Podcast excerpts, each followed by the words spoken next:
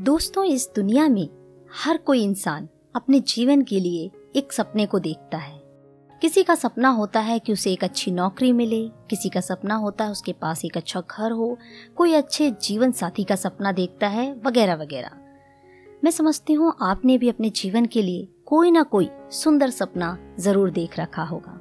सपने कई बार बंद आँखों से देखे जाते हैं और कई बार खुली आँखों से भी। और विश्वास करती हूँ कि आपके पास भी, आपके जीवन के लिए एक चुनिंदा स्वप्न होगा।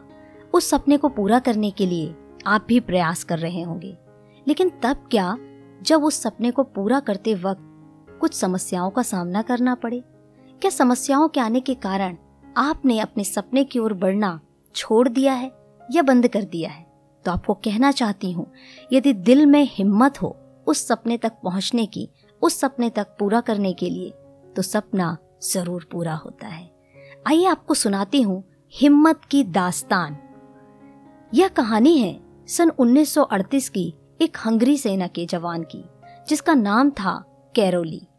वो एक पिस्तौल शूटिंग का बेहतरीन खिलाड़ी था और उसका सपना भी यही था कि आर्मी में काम करने वाली कैरोली टेक्कास। वे एक बेहतरीन पिस्टल शूटर थे। उन्होंने सन 1938 के नेशनल गेम्स में बेहतरीन प्रदर्शन करते हुए प्रतियोगिता जीती थी। उनके प्रदर्शन को देखते हुए पूरे हंगरी वासियों को विश्वास हो गया था कि सन 1940 के ओलंपिक्स में कैरोली देश के लिए गोल्ड मेडल जीतेंगे। लेकिन सन 1938 के नेशनल गेम्स के तुरंत बाद एक दिन आर्मी ट्रेनिंग कैंप में उनके सीधे हाथ में ग्रेनेड फट गया, जिससे वे निशाना लगाते थे, जिसे उन्होंने बचपन से ट्रेंड किया था और हमेशा के लिए वह हाथ शरीर से अलग हो गया।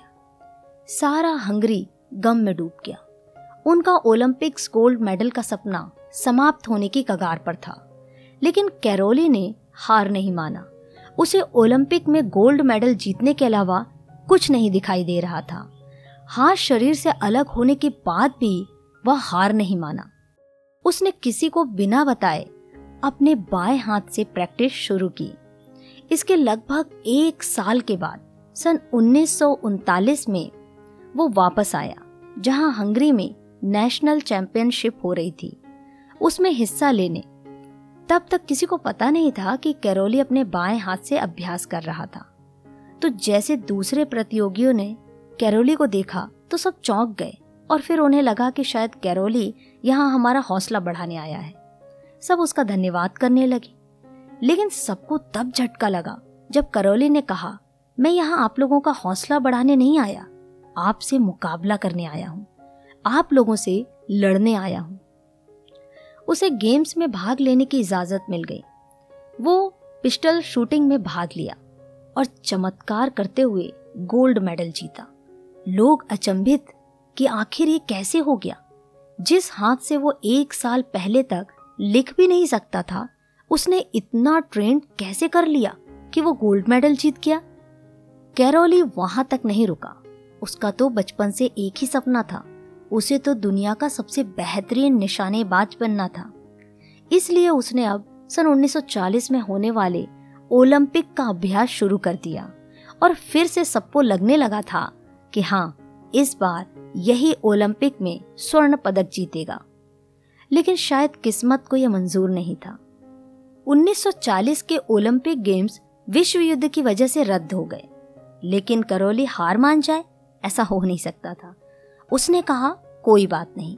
यह नहीं तो आने वाले ओलंपिक 1944 में स्वर्ण पदक जीतूँगा। और उसने अपनी मेहनत अभ्यास जारी रखा। लेकिन किस्मत भी उसका बार बार इम्तिहान ले रही थी। 1944 में विश्व युद्ध की वजह से फिर से ओलंपिक रद्द हो गए। 1948 में होने वाले ओलंपिक की तैयारियाँ वो करने लगा और इस बार ओलंपिक में भाग लिया।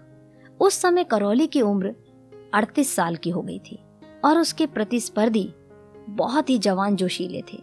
सब अपने बेहतरीन हाथ से मुकाबला कर रहे थे और करौली अपने बाएँ हाथ से। फिर भी करौली ने उनका मुकाबला किया और उसने पिस्तौल निशानेबाजी में स्वर्ण पदक जीत लिया। उसने कर दिखाया, नामुमकिन को भी मुमकिन। और उसका सपना सिर्फ़ सपना नहीं, हकीकत बन गया। तो दोस्तों, जो सपना आपने अपने जीवन के लिए देखा है, जो लक्ष्य आपने अपने जीवन के लिए तय किया है, बस उसको पूरा करने के लिए जुट जाइए। ज़िंदगी चाहे जितने इम्तिहान क्यों ना ले, यदि आप कोशिश करते रहेंगे, प्रयास करते रहेंगे और हिम्मत रखे रहेंगे तो ज़ाहिर सी बात है, आपका सपना मुमकिन होने से कोई भी नहीं रोक सकता। आप सुन रहे थे कहानी मोनिका की जुबानी।